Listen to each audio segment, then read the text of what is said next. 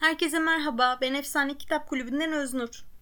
Bugün sizlerle Sayaka Murata'nın Kasiyer romanı üzerine biraz konuşmak istiyorum. Öncelikle romanın özetini aktaracağım size.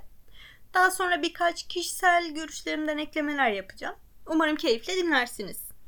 Sayaka Murata'nın bu kısa romanı, çalışkan bir çalışanın müşterilerinin ihtiyaçlarıyla mükemmel bir uyum içinde çalıştığı bir market ortamında başlıyor. Bu çalışan yani Keiko işinde yetenekli ve içgüdüsel olarak her durumda tam olarak ne yapacağını biliyor ama sadece bu marketin içinde. Roman daha sonra bu market çalışanının arka planını anlatmak için zamanda biraz geriye gidiyor. Keiko Furukuru Japonya'nın banliyölerinde e, sevgi dolu ve düzenli ailesiyle büyümüştür. Ailesi nazik bir ailedir ve Keiko küçük kız kardeşi Mami ile yakındır. Ancak ailesi ve öğretmenleri küçük yaştan itibaren Keiko'nun diğer çocuklar gibi olmadığını fark eder. Sosyal normları takip etmek veya insani empati hissetmek yerine Keiko durumlara duygulardan arınmış mantıkla tepki vermektedir. Örneğin ölü bir evcil kuşu olası bir yiyecek olarak görür.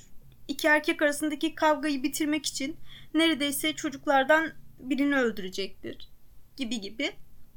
Eylemlerinin ebeveynleri ve öğretmenlerinden her zaman şok tepkisi ve hoşnutsuzluk uyandırdığını gördüğü zaman Keiko sessiz kalmayı ve normal görünmek için başkalarının eylemlerini, tavırlarını ve konuşma kalıplarını taklit etmeyi öğrenir. Keiko terapistlere götürüldükten ve sürekli iyileşmesi gerektiği söylendikten sonra kendisinin bir yabancı olduğuna inanarak büyür.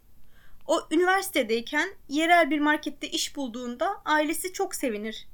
Çünkü bunu onun ilerlemesinin bir işareti olarak görürler.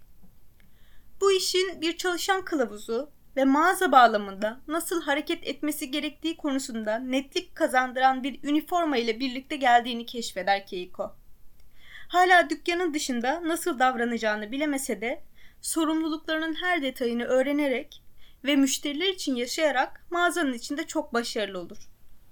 Aradan 18 yıl geçtikten sonra Keiko 36 yaşına gelmiştir. Hala bekar bir bakiredir ve markette aynı yarı zamanlı işte çalışmaktadır. Arkadaşları ve ailesi hayatta ilerleyememesi karşısında hayrete düşer. İşi ve bekarlık durumu hakkında birçok kez sorgulandıktan sonra Keiko bu konuda bir şeyler yapmaya karar verir. Bu sırada kötü iş ahlakı ve genel tatsızlık nedeniyle işten atılan Shiraha adında huysuz eski çalışanına gelip onunla yaşamak isteyip istemediğini sorar. Shiraha'yı evcil hayvanı gibi benimser. Ona yiyecek ve barınak sağlayarak dairesinde ona bakar. Aralarında hiçbir insani ilişki yoktur. Arkadaşlarına ve ailesine dairesinde bir erkek olduğunu söylediğinde herkes bundan farklı bir anlam çıkararak onu bu mutlu haber için tebrik ederler.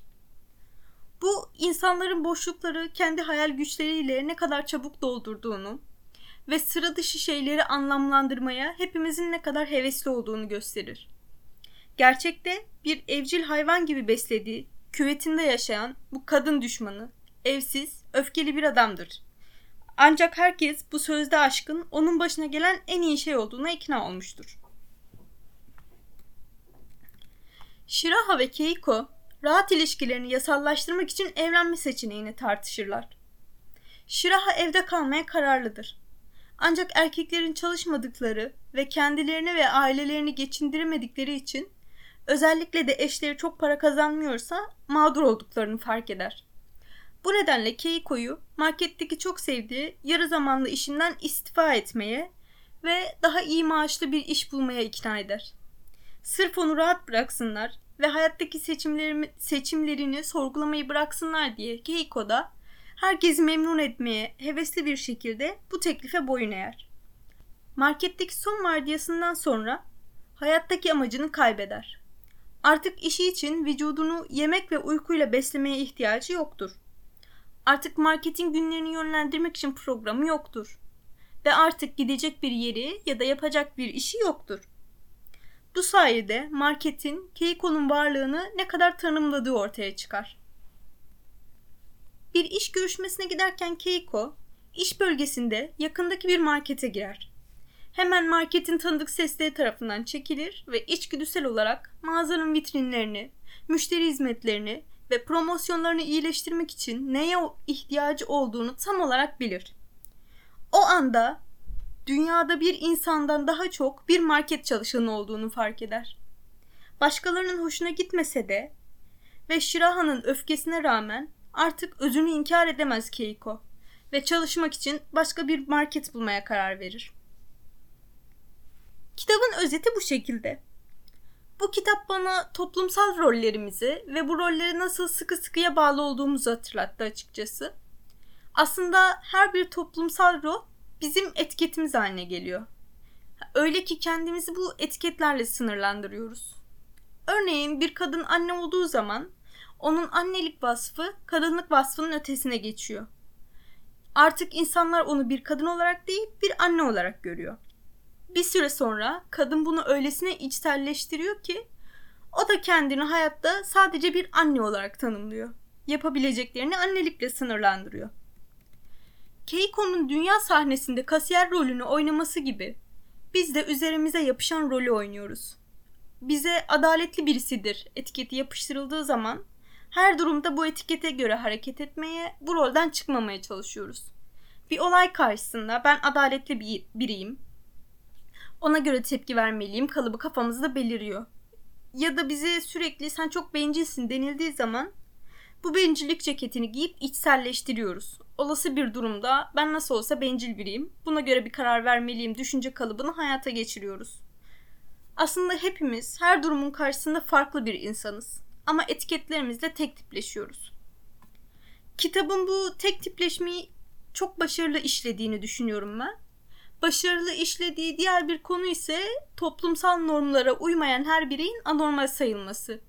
Yani herkesleşmeyen her insan tekildir. Tekil olan da normal değildir. Bu bizim toplumumuzda da çok yoğun görülen bir durum. Örneğin her kadın belli bir yaşa gelince evlenip çocuk sahibi olmayı dilemelidir. Tıpkı Keiko'nun çevresi gibi. Bunu arzulamayan kadında mutlaka bir terslik vardır. Bu kadın normal değildir. Normal olan herkesin istediğini isteyendir. Kitaba dair görüşlerim bu kadar. Herkesin kitaplığında yer alması gereken bir kitap olduğunu düşünüyorum. Umarım beni keyifle dinlemişsinizdir. Lütfen beğenerek bana destek olmayı unutmayın. Görüşmek üzere.